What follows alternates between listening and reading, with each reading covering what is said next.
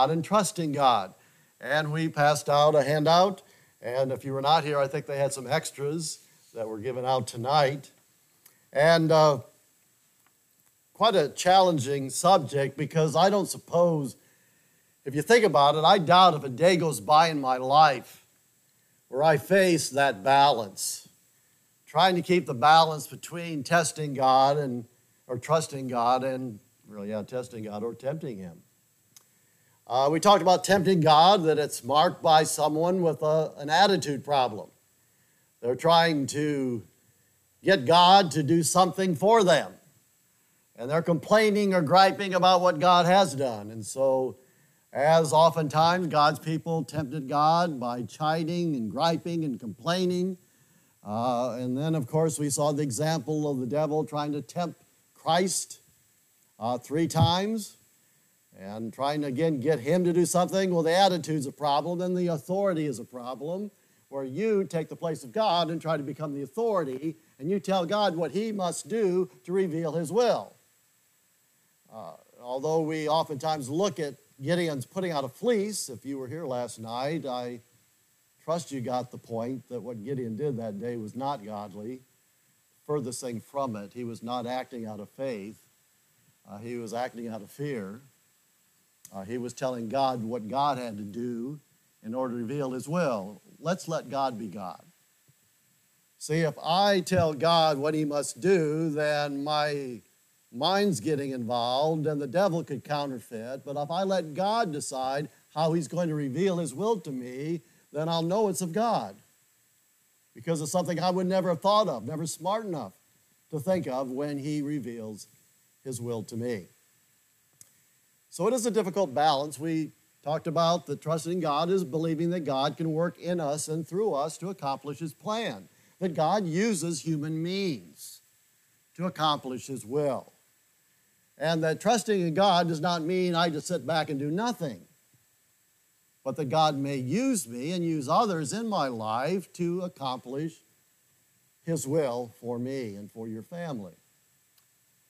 We had a, a, chart I gave you, and I suppose that's the best place to start tonight. So if you have this chart, if you've got the other side, it's a super long quote. We're not going to look at that tonight. But I just want you to see the challenge before us tonight, and that is that I can find just as many verses on the left hand side of my little chart that show that clearly, clearly it's God and God alone. In fact, I would highly recommend you do this as a Bible study and add to the left side. Every time you come across a passage that clearly teaches it must be God and God alone, then you write that down in the left hand column. And then in the right hand column, every time you come across a passage that clearly teaches that God uses human means, then write that down in the right. And we're going to decide tonight, as we look into God's Word, to try to help you figure out how do you decide which side to be on. And that's something you're going to see tonight, I hope, as we look into God's Word, that that might change from person to person. In fact, it might even change from time to time in your life. I have met some that for a while believed they were going to undergo any type of treatment they possibly could for cancer. And then I've also seen those same people, after exhaustion sets in, decide it's time to just leave it in God's hands. Well, were they right with God one time and not right with God the other, or how do you sort all that out? Well, let me just kind of read through the left hand side, and if you are one that, like I am, I love to be on the left hand side. I mean, I love to simply stand back, do nothing, and let God be God. Are you with me on that? I think probably most of us would love to be on the left hand side. So you've got plenty of scripture to back you up. Now, on the other hand, if you realize that God uses human means, I've got the right side for you. So I guess that means that tonight, brother, we probably could have a church split by the time we get done. You could decide, all right, which side are you on? The left side or the right side? Sheep or the goats? Well, let me give you some of the verses, and there are literally hundreds of them that would deal with the subject. What I like about this type of a Bible study is you're not going to get any kind of software that's going to help you out. Yes, I like all the technology and I like all, well, why not? because you can't do word studies. You have to be you have to do a concept study because different words are used to describe the same concept. And oftentimes all the words that are used in one passage are not even close to any of the words that are used in another. Well, then how do you do this kind of a Bible study? I'm glad you asked. You read through your Bible over and over and over again. That's what you do. You read through it, and every time you come across something that deals with God and God alone, you write it down. Anytime you come across something that God used human means, you write it down. And it's a fantastic study because it's going to take you the rest of your life. You let me know when you finish, and I'll grade your work. Let's look at the left hand side. I love these passages, all of them, and again, they're just, this is just touching the surface. Psalm 46:10, we probably got this verse in different plaques in our house, and perhaps you do as well. Be still and know that I am God. I will be exalted among the heathen, I will be exalted in the earth. Next, Exodus 14, 13 to 14. The Lord shall fight for you, and ye shall hold your peace. In other words, don't do anything. Don't intrude upon what God's going to do for you. Let Him be God. You keep your peace. All right, next. Second Chronicles 20, 17. Ye shall not need to fight in this battle. Set yourselves, stand ye still, and see the salvation of the Lord with you, O Judah and Jerusalem. Fear not, nor be dismayed. Tomorrow go out against them, for the Lord will be with you. Next, Isaiah 30, verse 7. For the Egyptians shall help in vain, and to no purpose. Therefore have I cried concerning this, their strength is to sit still. Oftentimes I come to the place in my life, I know you have as well, where the greatest strength you have from God is when you do nothing. Sit still, stand, st- stand still, be quiet, let God work.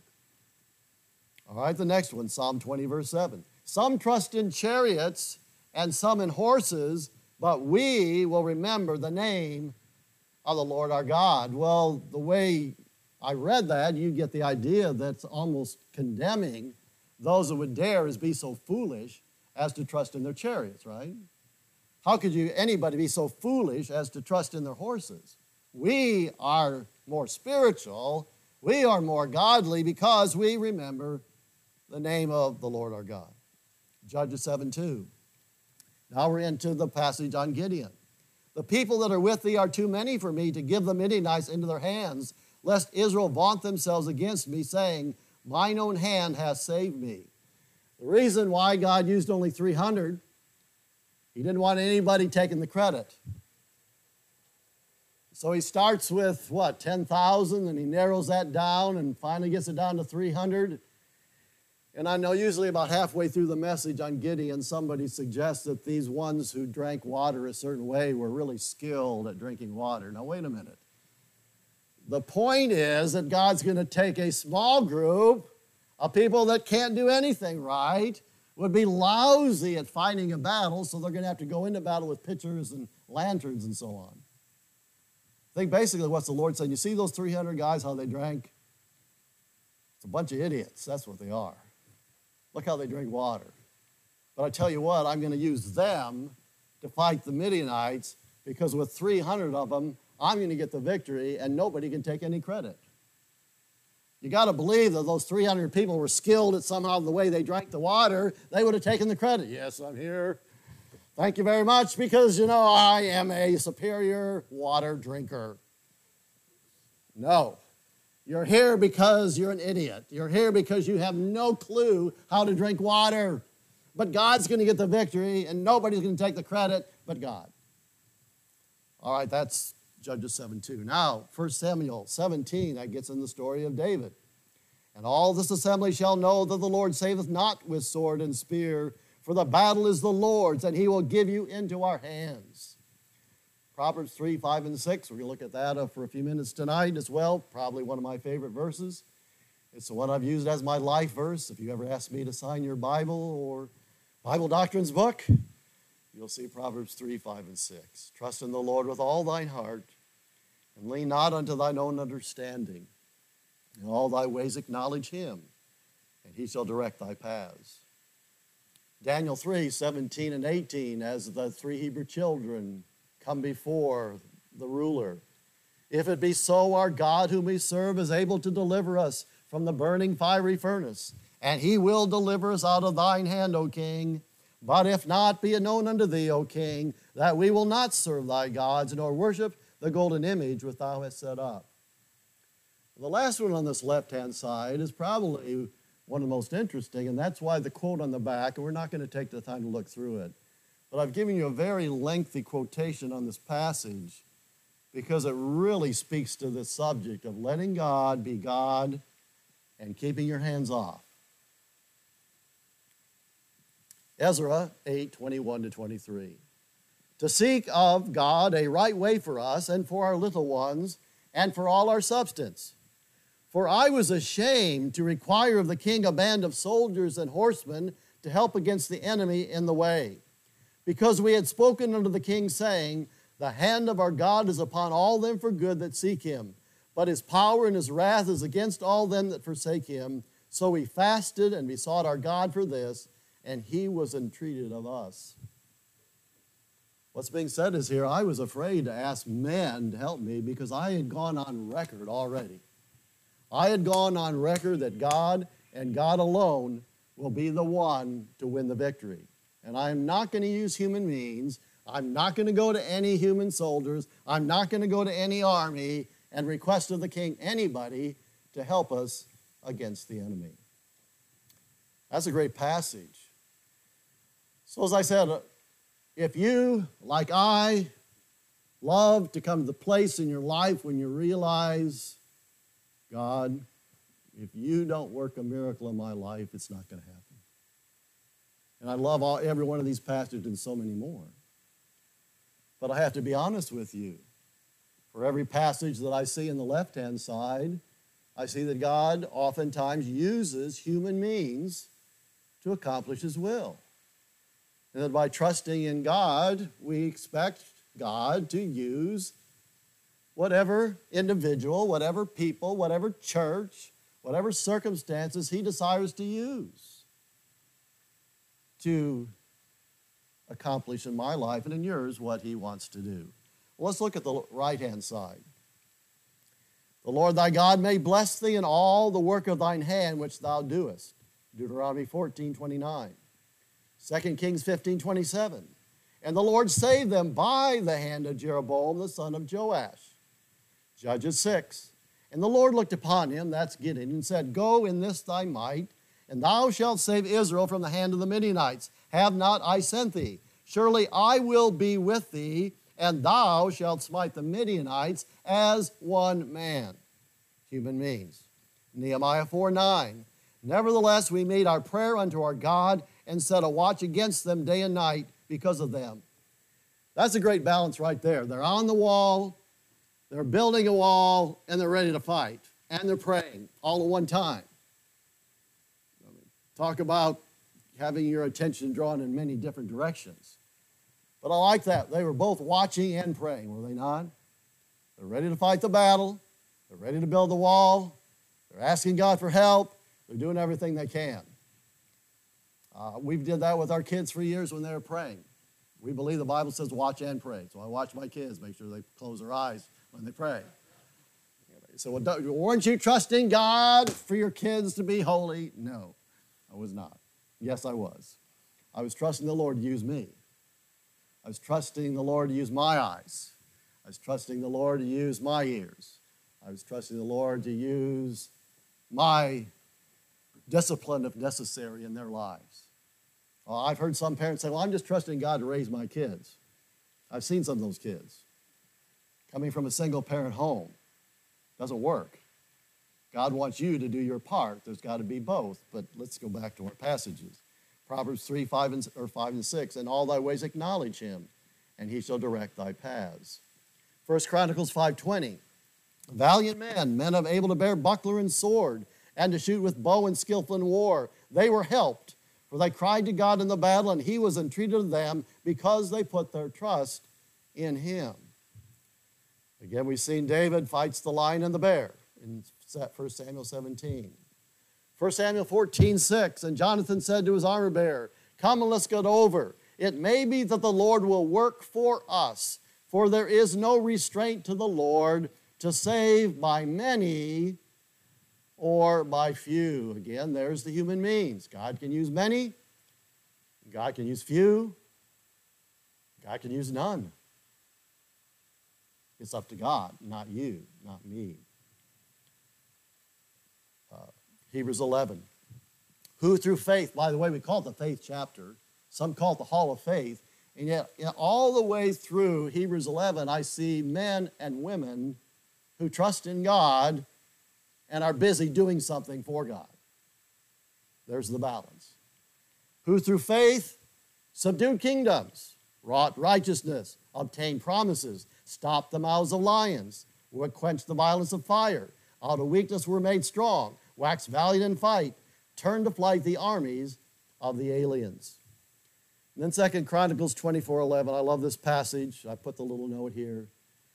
It became the verse that was used in the song We Rest on Thee. You probably don't sing that much anymore. I don't know if I've ever heard a congregation sing it. It's based on uh, Be Still My Soul. It's different words. What you want to do sometime is Google We Rest on Thee or plug in Auca Indians or the Five Missionaries, and you'll see a special rendition of that beautiful song. The song that was sung by those five missionaries back in the 1950s, January 8th, 1956, the night before they entered into the village of the Aucas and were slaughtered as they attempted to get the gospel to them. It's based on this Second Chronicles 14 11 passage. And Asa cried unto the Lord his God and said, Lord, it is nothing with thee to help, whether with many or with them that have no power. Help us, O Lord our God, for we rest on thee, and in thy name we go against this multitude. O Lord, thou art our God, let not man prevail against thee. These are all fantastic passages of Scripture. I love every one of them. And yet I realize that perhaps this, looking at the two different sides of this issue, can sometimes for us be very frustrating. How do I know when I've taken God's place and tried to do too much on my own? When do I realize perhaps I've not done enough on my own? I mean, I'm assuming tonight that since some of you are involved in the medical community, you believe that we can use the medical community to our advantage, and we ought to, and we do. You got to see our daughter last night. She probably looks pretty normal to you, but has a seven centimeter AVM in the base of her brain. Keeps her on disability. She cannot drive a car. She doesn't have the perception that's necessary to drive. She'll have that all her life. When she gave birth to Michael, and somebody saw him last night, now a young man, his voice is changing. We're kidding about that now, as his voice cracked all last night. You know, he finally becoming a man, and yet we doubted that he'd even live to see the first light of day as a child, as a baby. Two other women at the hospital there in Louisville, Kentucky, also had AVMs, also pregnant at the same time. Both of those other women died that summer that we were there with our daughter. So, if anybody's ever learned to trust in God, I know you can say, That's me. I know I've had to. I know you have. I know a lot of you have been through things that I can't begin to comprehend what you've been through as a family. And you've had to come to the place where you trust the Lord. It's not always easy to keep the balance, but that's what we want to talk about in the final part of our message tonight. We want to trust the Lord. We know we should. We know that He can do things without any of our help at all. But we also realize that God does use people. He uses us to get the gospel out. We are His means by which the gospel is to be taken to this world. And yet, I know some well meaning, good, God believing people who trust God believe things I just can't wrap my brain around. I know a couple that's been serving the Lord for years who simply believe that adoption is wrong. Now, maybe there's someone like that here tonight, and Not my purpose to preach for that or preach against it. He said, I've just never in my life heard anything like that. Well, if you think through what they believe, they said, now you need to trust God to give you children. If God does not see fit to give you children, then you need to leave it at that. That if you are adopting children, you are intruding into God's office and doing something that God has already told you clearly you should not be involved in. I don't agree with that, but I kind of understand their thinking.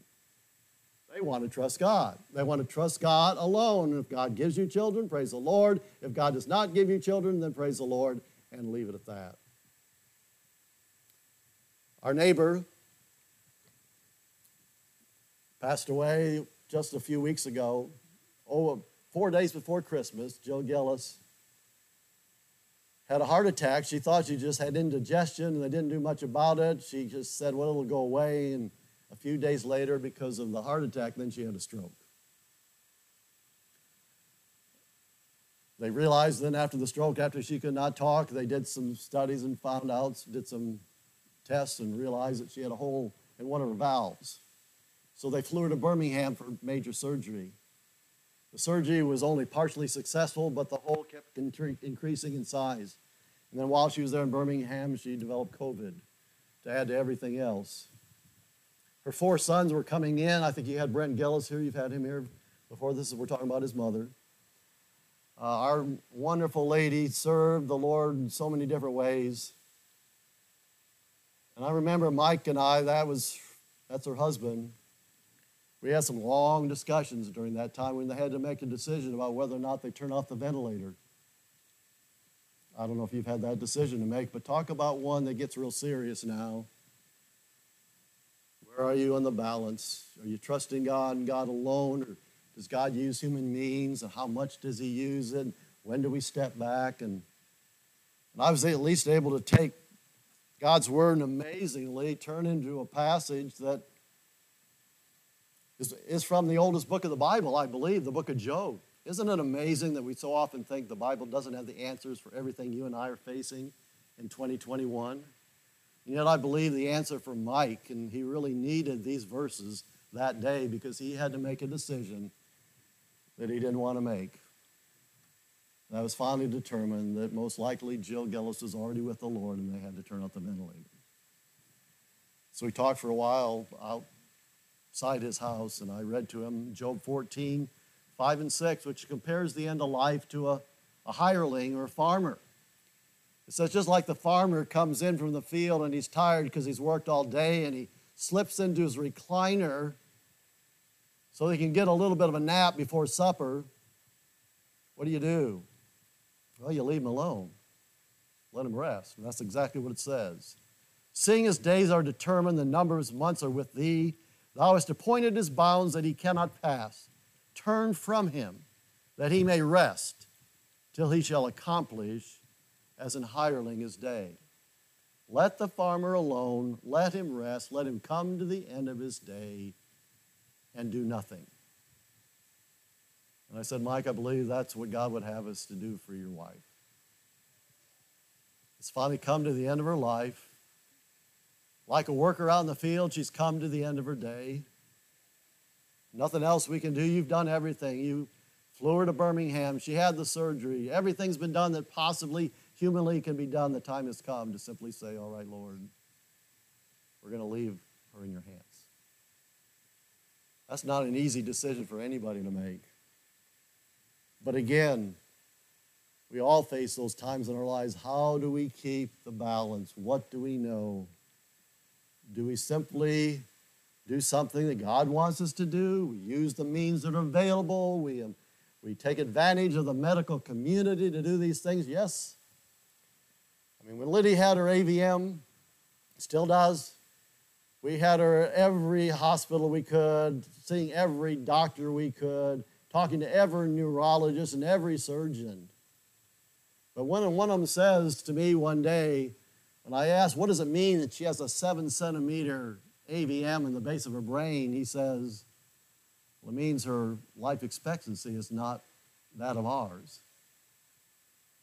Then I realized we had done all we can, and when I got out of my little red truck to drive back to Pensacola from Louisville, I just grabbed the steering wheel and said, Lord, I can't do anything else. It has to be you. God and God alone. We've done what we felt was right. We've tried to use the means that you give us, but the time has come. Lord, she is, as she always has been, she is in your hands. Well, let's look at the ending of the message, just some applications that I want to give to you, and I've already made some. But on your page, I believe, page three, applications, I think it's important, number one, to let God dictate the terms of trusting Him. So, yeah, go ahead and pass those out if you have them. You've been very patiently waiting for the end of the message.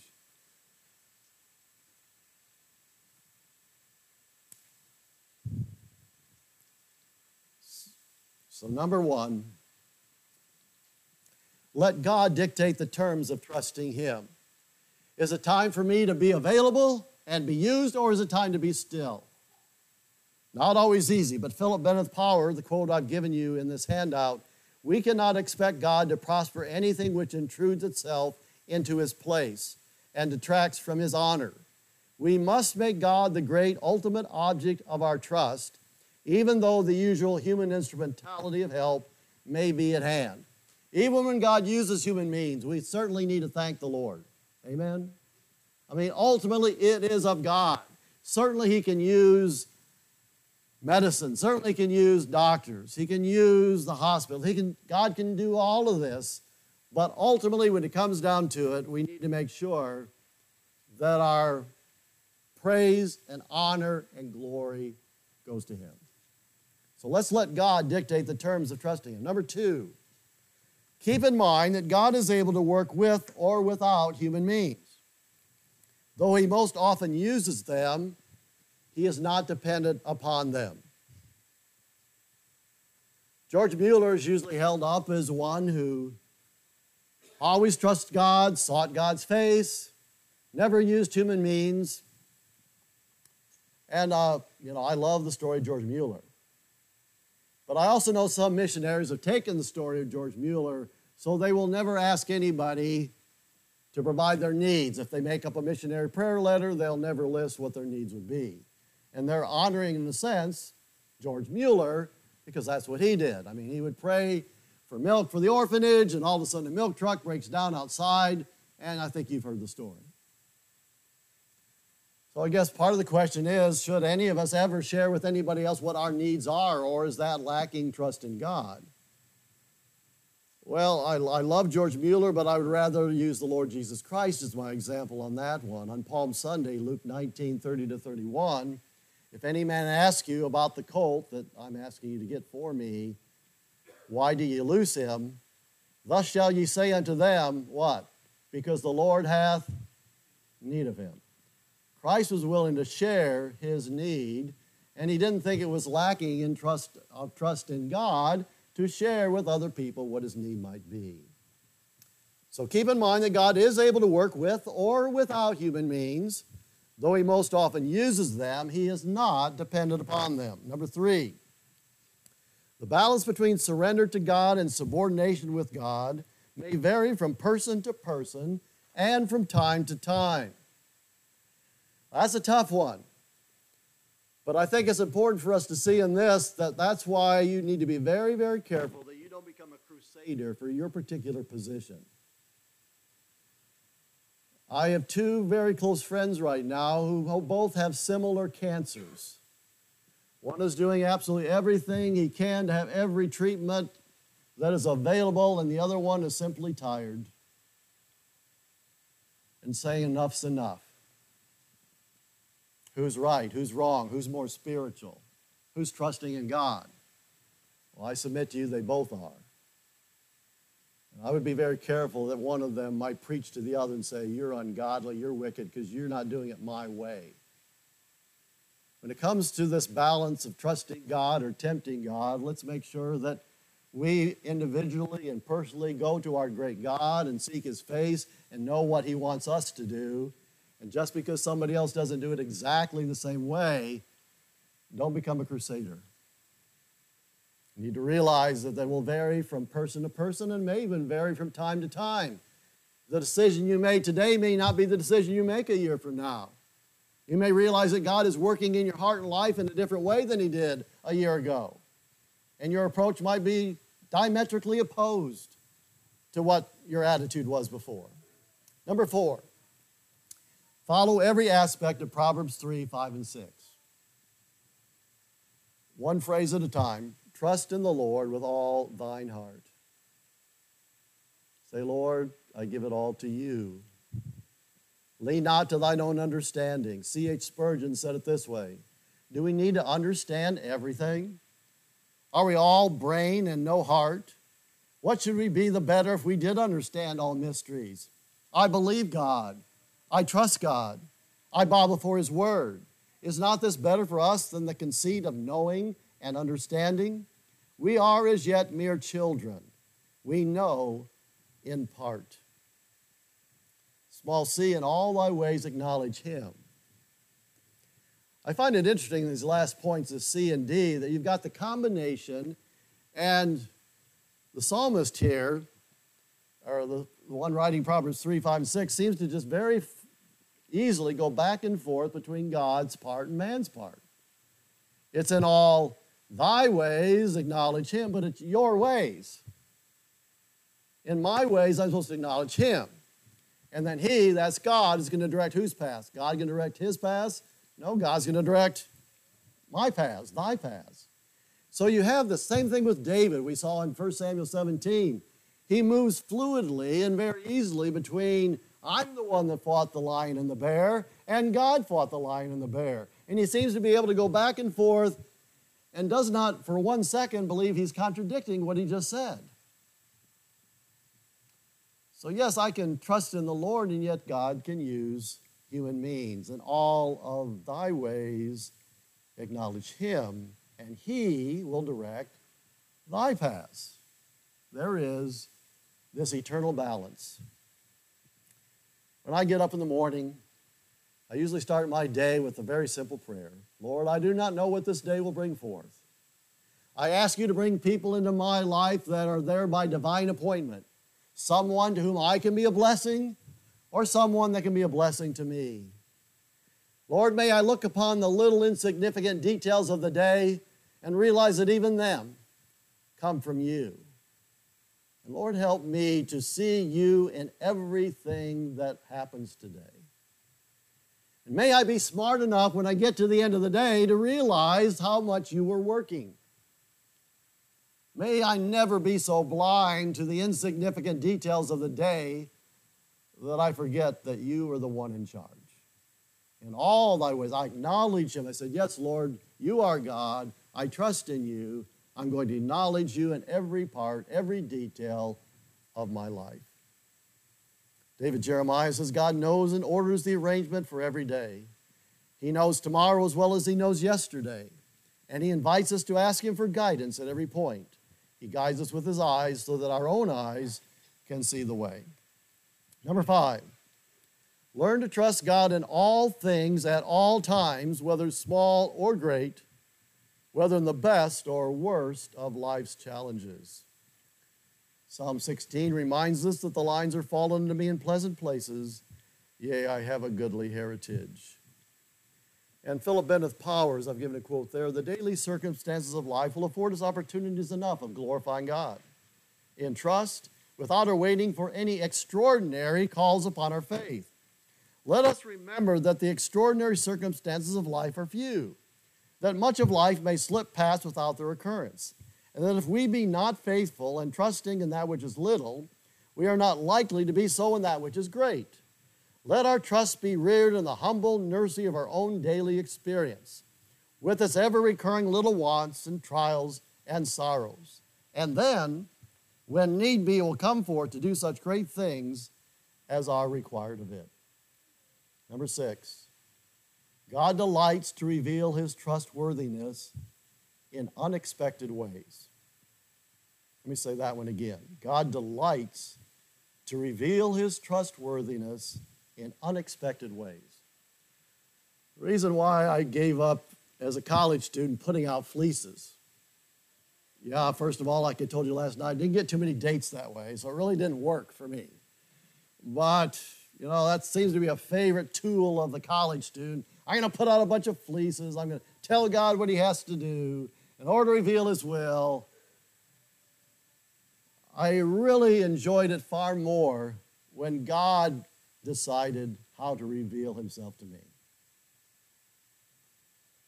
And if I start my morning with the prayer that I gave you and say, Lord, just let me be smart enough to see you're working in every little detail of the day, it's amazing how much He does that.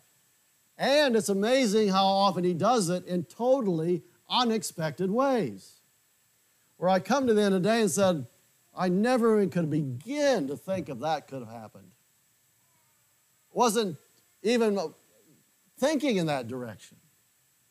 And yet God reveals himself in such unexpected ways. Call unto me, and I will answer thee, and show thee great and mighty things, what? Which thou knowest not. Or Ephesians 3:20, my brother's favorite verse. Now unto him that is able to do exceeding abundantly above all that we ask or think. One of the most exciting parts of every day for me is watching God do things in totally unexpected ways. I know it has to be of God because I wasn't smart enough to think that one up. Number seven, trusting God is ultimately a complete surrender to His will. I'm sure we've all come to a place like that, like we did with Lydia and, and Leah, our daughter in Guam, who has gastroparesis, and, and all the challenges our girls have gone through. We just finally had to realize, you know, we'll do what we can. We'll get them the best doctors, best hospitals. For her angiogram for Lydia, every three years we make sure that's the same doctor because he's good. Dr. Paulson, he moved to Indiana, but he moved back and because we prayed that he'd come back to Louisville so she could have him again and I don't know what we're going to do when he retires, but we've tried to do everything we can, humanly speaking, but then we realize it's a complete surrender to God. I remember they had a college chapel at PCC few years ago now, where they asked some of the international students if they were willing to give a testimony in that chapel. So there was one young lady from South Korea still kind of struggling with the English language, but she felt she could give a testimony and thought it might be a blessing to the student body, and it was. She described leaving her home for the first time as a freshman to fly from South Korea to Pensacola, Florida to attend PCC. She said, My parents made it very clear before we left, before I left, that they could not afford to visit me anytime during the next four years that I was in college. Not only that, but they could not afford to fly me back to South Korea during the interterm or during any of the summers. I'd have to get a job during the interterm, I'd have to get a job during the summer. She said, The only promise my parents made to me was that if I graduated, they would save the money up for those four years that I was in college, and they would promise me that they both would fly from South Korea for my graduation. She said, I'll never forget the day I got on that airplane. I had a window seat. She said, I looked out the window as we're taking off, as the blue sky takes over my vision. She said, I simply bowed my head and said this prayer Dear God, I guess it's just you and me now. I guess it's just you and me. And she said, It was during those four years that I grew spiritually like I've never grown before. There's something about getting away from the routine. Praise the Lord for us parents. There's something about getting away from it all and realizing it is God and God alone in whom must be your trust. Trusting God is ultimately a complete surrender to His will. Number eight, let God be God and stand in awe of a God who does all things well. I love to pray this final prayer I think I included on the handout just kind of like Hezekiah. As he decided between those two signs, he goes for the toughie. He goes for the difficult one. He goes for the one that in his mind has no human explanation. And I love to pray that prayer. Dear God, do something in my life today for which there is no human explanation. That I'll know beyond any shadow of a doubt that you were the one that authored that wonderful thing that came into my life today. If you're not used to praying that prayer, may I challenge you to do exactly that. You, I, I could spend the rest of the week, I could spend a year. What I've done is I've kept a journal so that I would not ever forget how God has answered that prayer. Dear God, today, do something in my life for which there is absolutely no human explanation. Today, I want you to be God and do something for me that no one else can do. Let's bow forward to prayer.